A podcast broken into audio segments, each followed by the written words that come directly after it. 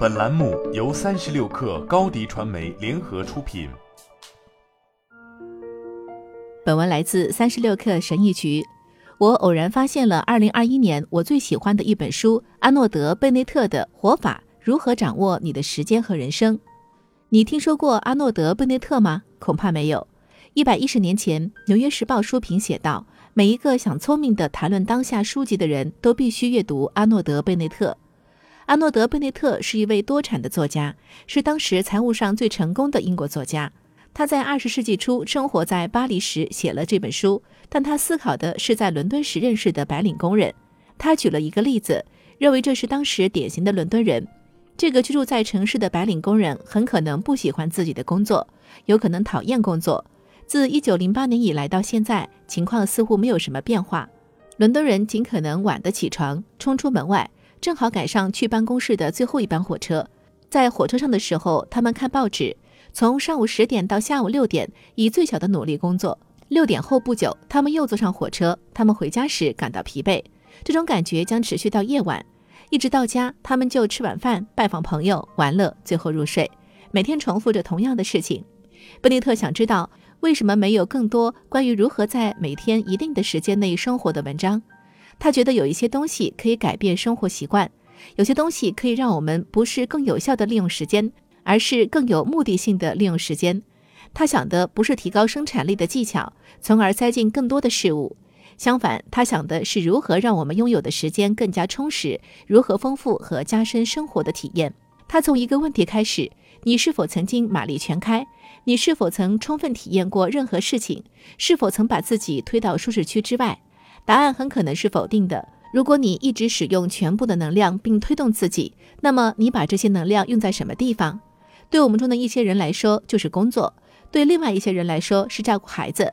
我们把所有的精力都给了这些事，从九点到五点努力工作，一天中的其余时间都没有剩余。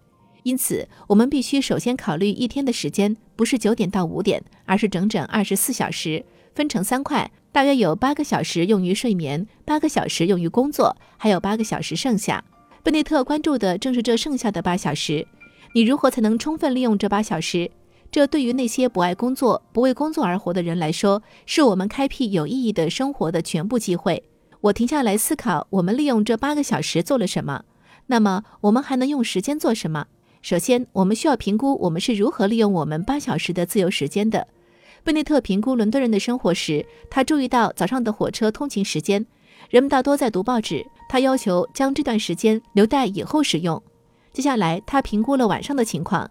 假设一天工作结束后，可能还剩下五六个小时，每个人都需要一些时间来吃饭。